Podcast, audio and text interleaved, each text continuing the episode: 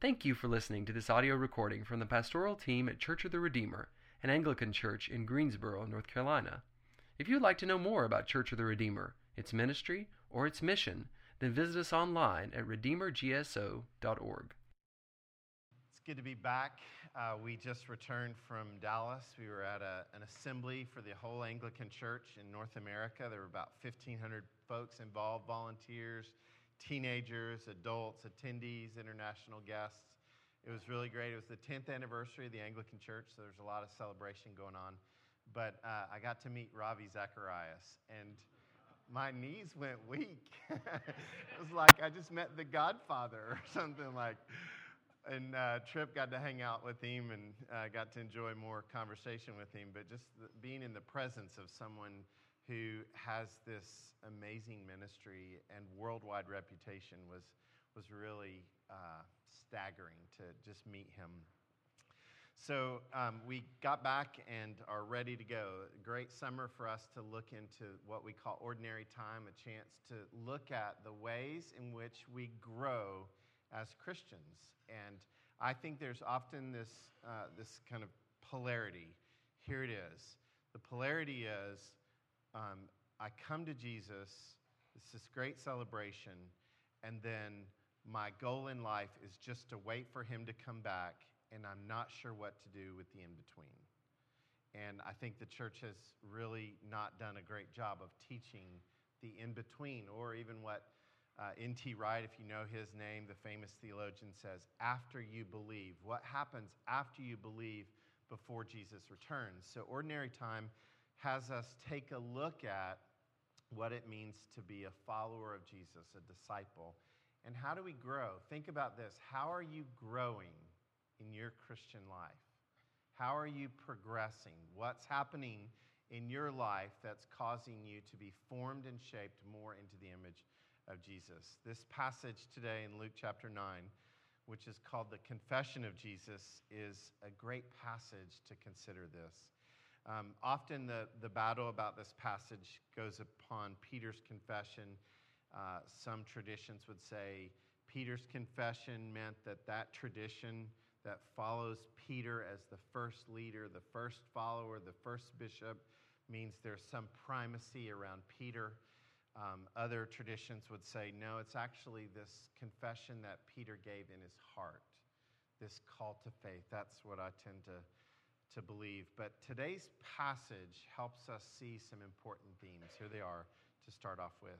First of all, Peter's confession and our look at it reveals who's really in charge.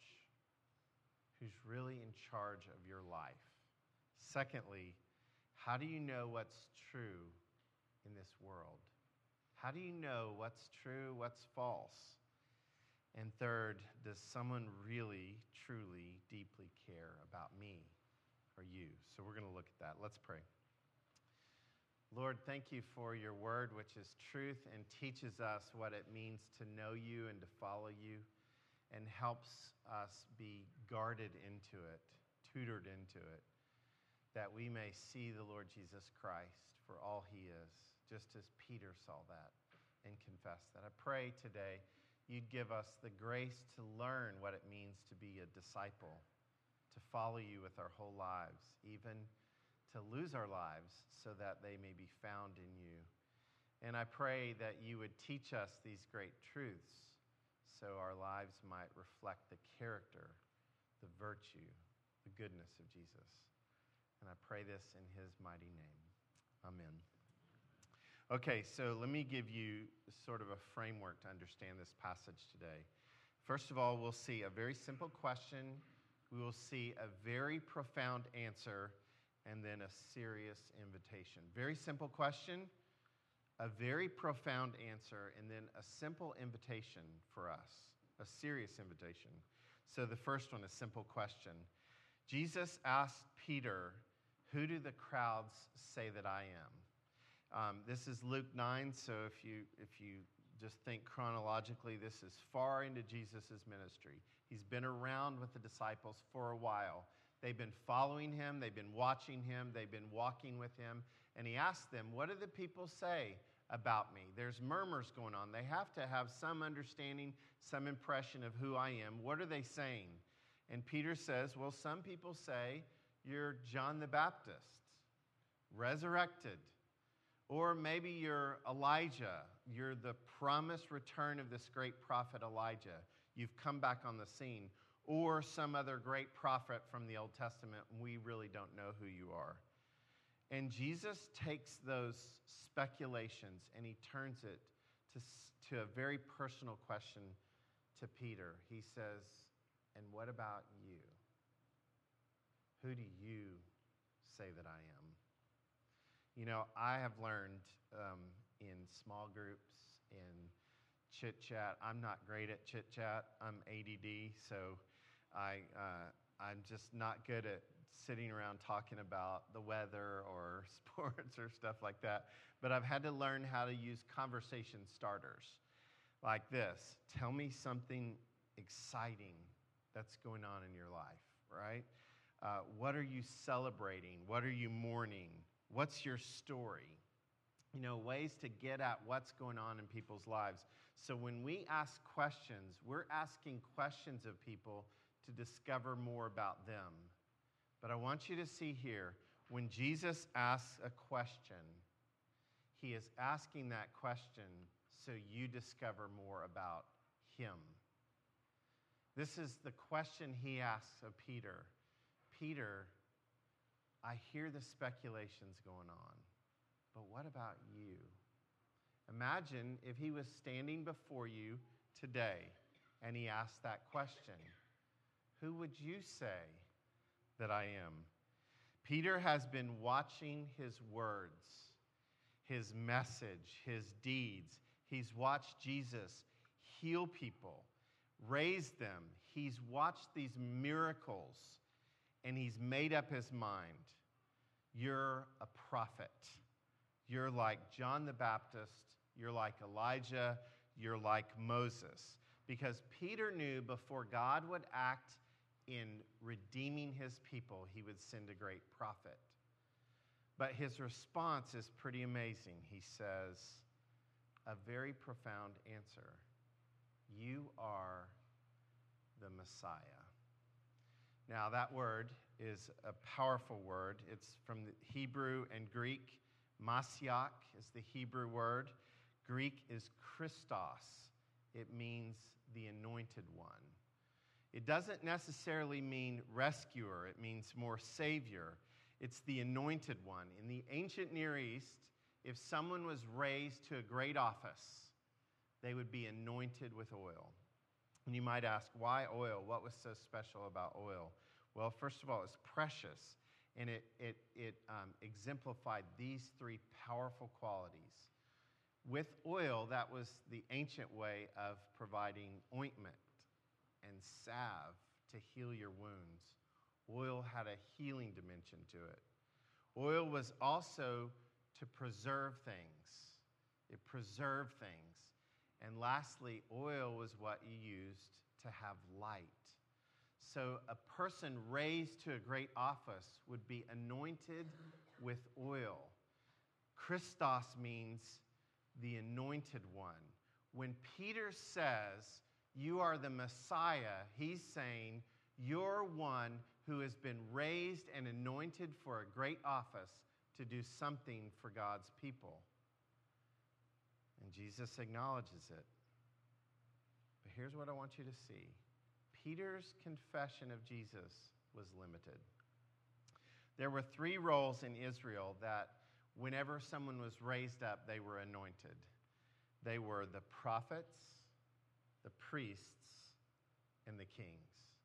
Anytime one of those offices was raised up in Israel, they would anoint that person with oil. The best Peter could see was Jesus was a prophet. He didn't have the full view of who Jesus is. He didn't know Colossians one yet. It hadn't been written. Jesus is the image of the invisible God.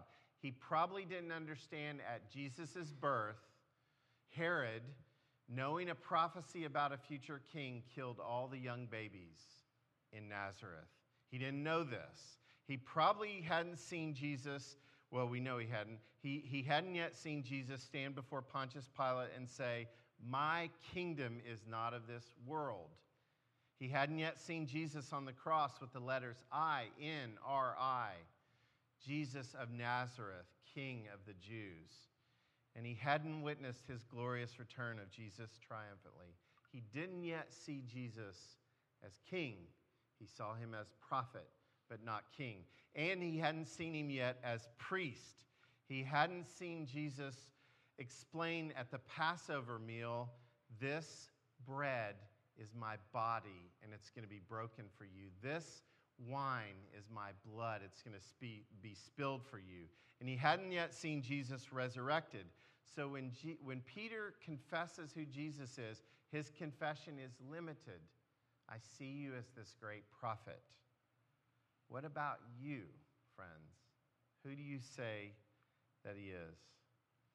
As a freshman in college, I grew up very marginally Christian. My family stopped attending church when I was probably about eleven. I had a Christianized worldview.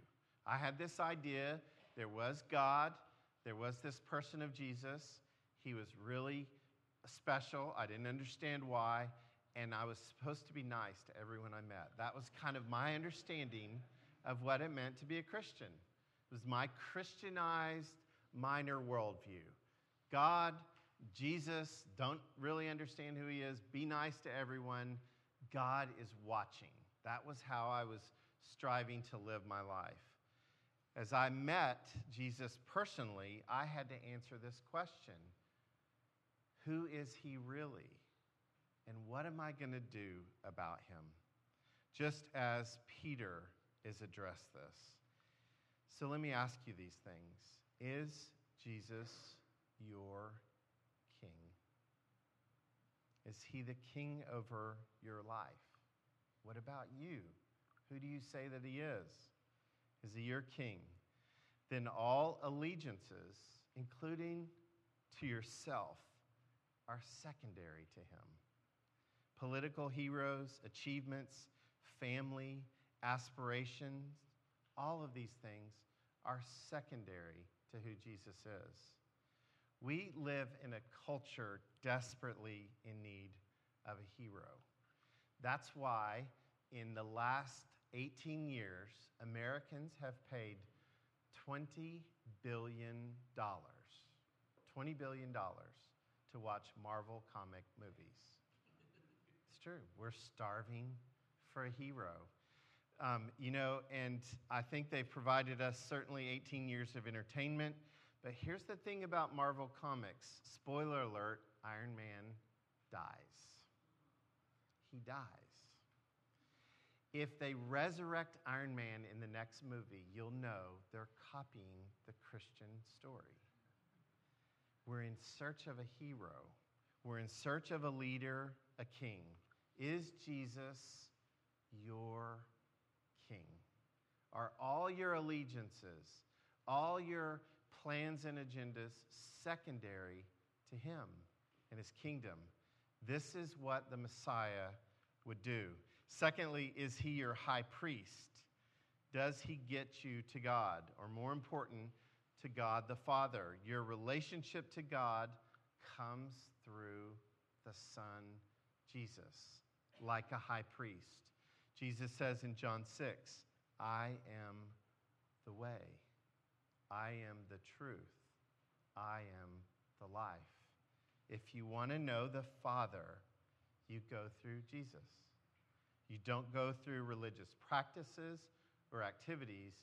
You go through the person of Jesus, which is why when we pray, we could pray in many ways, but when we pray, typically the way to close a prayer is to say, "Through Jesus Christ our Lord." Why? Because the way you get to God is through the Son. Philip asked Jesus in John chapter fourteen a very great question. He says, "Jesus, could you just show us God the Father? Could you just show us the Father?" And Jesus says to Philip, "Philip, you've been with me for years. Don't you know if you are looking at me, you're looking at the Father? if you see me, you see the Father. He says in another place in John, the Father and I are one. Is Jesus your king? If he is, then you get to the Father and you get to know God. The, the third piece, second piece of this is, in Israel, the high priest would often represent the people before God. The priest would stand on their behalf. Listen to the writer of the book of Hebrews. This is what the writer says in Hebrews nine. For Christ did not enter a sanctuary made with human hands like a priest would do. That was only a copy of the true one. He entered heaven itself, now to appear for us in God's presence. Nor did he enter heaven to offer himself again and again, the way a high priest would do. The way the high priest enters the most holy place every year with blood, that is not his own. Otherwise, Christ would have had to suffer many times since the creation of this world. But he has appeared once for all at the culmination of the ages, to do away with sin by the sacrifice of himself. Just as people are destined to die once, and after that to face judgment, so Christ was sacrificed once to take away the sins of the many, and he will appear a second time not to bear sin, but to bring salvation to those who are waiting for him. This is what Peter and his His people understood clearly. Every year, a high priest would stand before the people of God and offer sacrifices. And those sacrifices would be sacrifices made in blood to cover the sins for the people. And that priest would have to do that year after year, every year, until Jesus has come. And his life is the full, perfect, sufficient sacrifice for the people of God. He's the great high priest. So when Peter says Messiah, what Jesus teaches him is that I am not only a prophet, I am a priest, and I am a king. If Jesus is your great prophet, then he speaks the will of the Father to you. Matthew twenty-eight says, teach the people to obey everything that I've told you. And Jesus is truth. Do you obey his words? This is the great prophetic role he plays.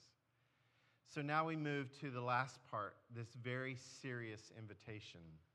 You know, when I was a young Christian, I thought Christianity was kind of like this. You come to Jesus, and it's really great. It's exciting. It's wonderful. And then I heard people talk about dying. And I thought, that's kind of anticlimactic, right? I'm excited. It's joy. It's fun. It's freedom. It's all these things. And then you're telling me, now I'm supposed to die. That's not a winsome way to get people to come to Jesus. But it's actually what he does. He offers Peter a very serious invitation. But I want you to understand that Peter has been following Jesus, so his invitation was progressive in its effect. He started to Peter with this, come and see. Come and see what I'm doing. He didn't start with, come and die. He started with, come and see. Just come and watch what I'm doing. Come and listen to what I'm saying. Come and see what I'm explaining. Then he transitioned with Peter and the disciples to come follow me. Come and listen to what I'm saying. Come and see it. And now I'm inviting you to follow me. And then in this confession here in Luke chapter nine, Jesus says, I want you to come and die with me. You see how his gracious and serious invitation progressively grows? It's come and see. It's come follow me. And then it's come and die. Now, you're probably sitting here still saying, yeah, but that die part, I like the come and see. I like the come and follow me. But the die part, I'm not really interested in the die part. No one wants to die. Everyone is geared towards a deep-seated call towards self-preservation, right? I don't want to die. I want to live. I want to experience. I want to have my own way. That's why two great movies recently illustrate this clearly. How many of you saw the movie Gravity with Sandra Bullock? Five of you. Great. Uh, this illustration's going to work well. How many of you saw The Martian with Matt Damon?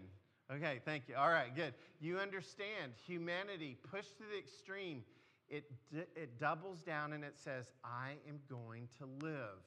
That's the way our life works. I don't want to die.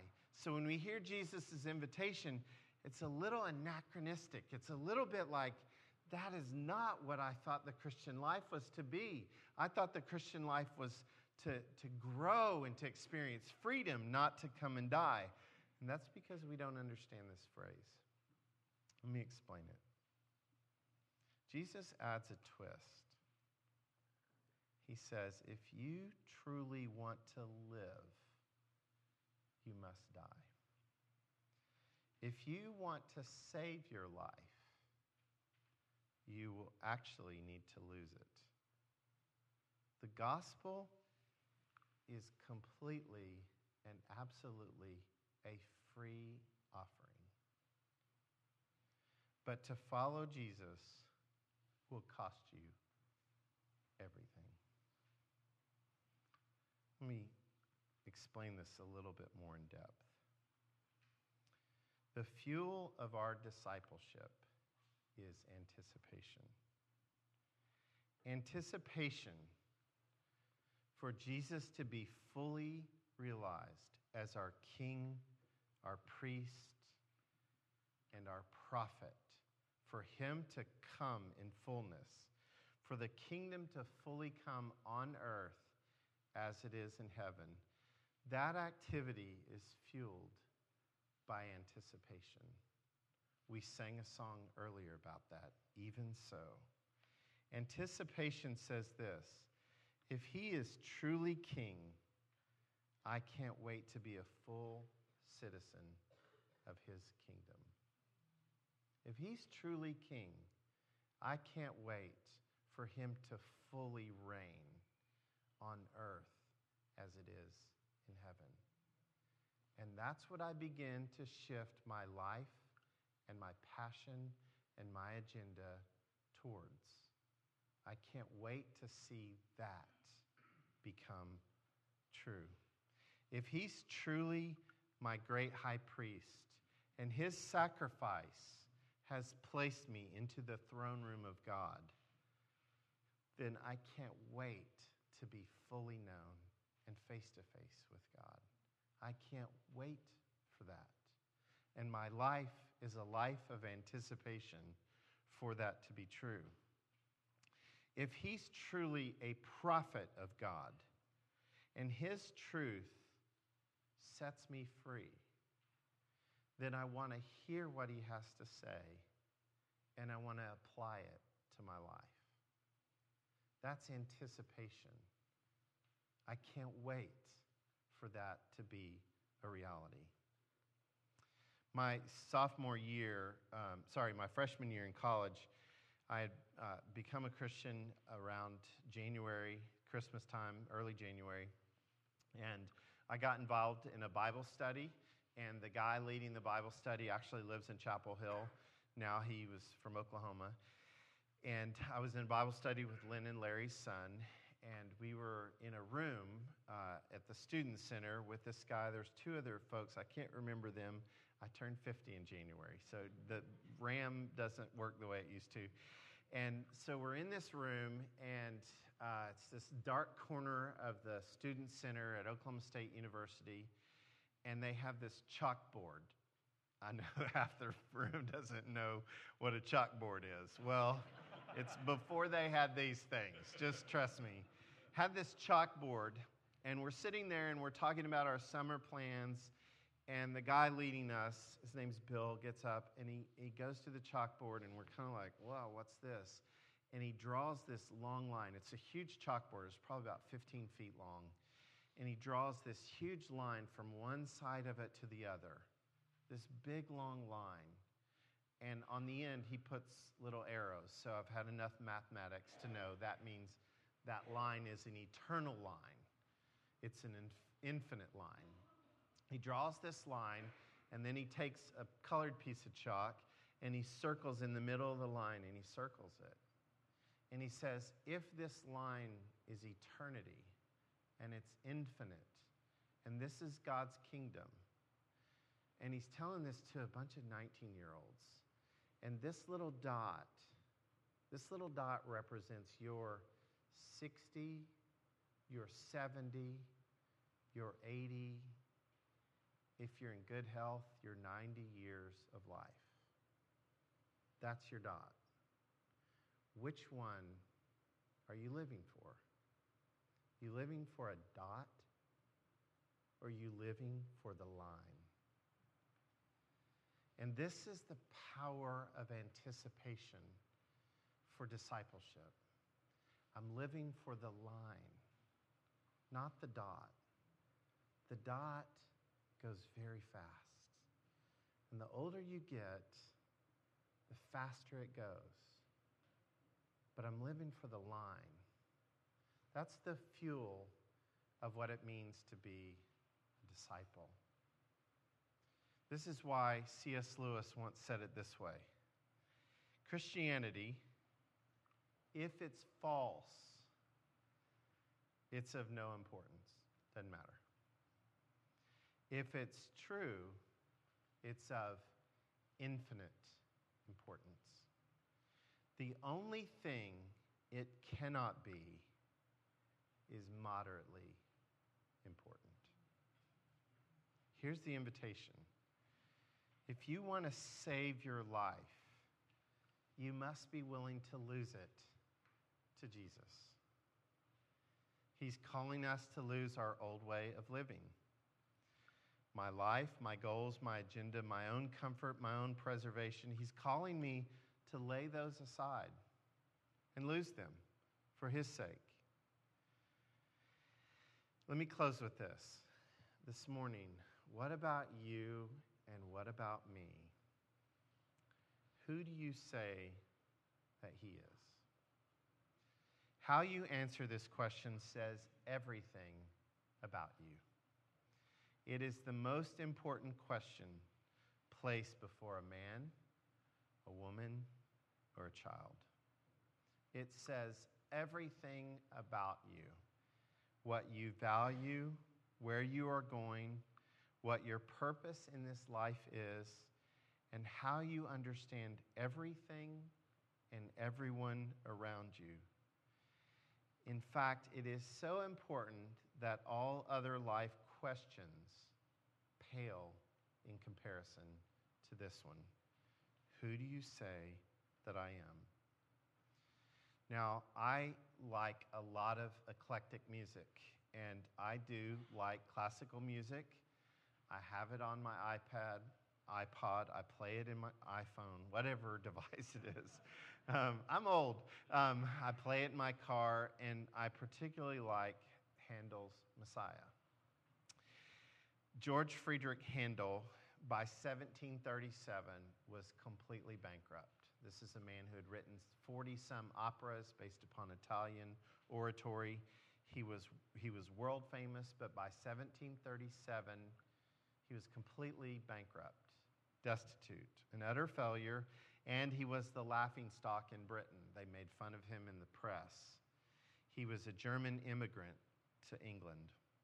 In seventeen forty-one, a man named Charles Jennens, who was a devout follower of Jesus, working from his King James Bible, the Psalter, which is the book of Psalms in the prayer book, and the Book of Common Prayer in the Anglican Church, put together a script, and he wanted Handel to produce it into a famous work, and he sent it to him. Initially, Handel uh, said, no thanks, um, I'm done, I'm hanging it up, and eventually he came around to see it was an opportunity. In twenty-five days, he wrote two hundred sixty pages of musical masterpiece. It was first performed in Dublin, Ireland on the thirteenth of April, seventeen forty-two, and it received its London premiere nearly a year later. It took years for it to take hold, but it is still played year after year. It's actually more pro- prolific in the English and non-English speaking world than things like Hamilton and Les Mis. Of all the things that Handel tried in this life, the Messiah, this work, has been the greatest. Let me close with this quote. The author, Charles Jennens, wrote about the script. He said, "I hope Handel will lay out his whole genius and skill upon it, that the composition of it may excel all his former compositions." Listen to this. "As the subject excels every other subject." The subject is the Messiah. The subject excels every other subject. Friends, this morning, who do you say that he is? In the name of the Father, the Son, and the Holy Spirit.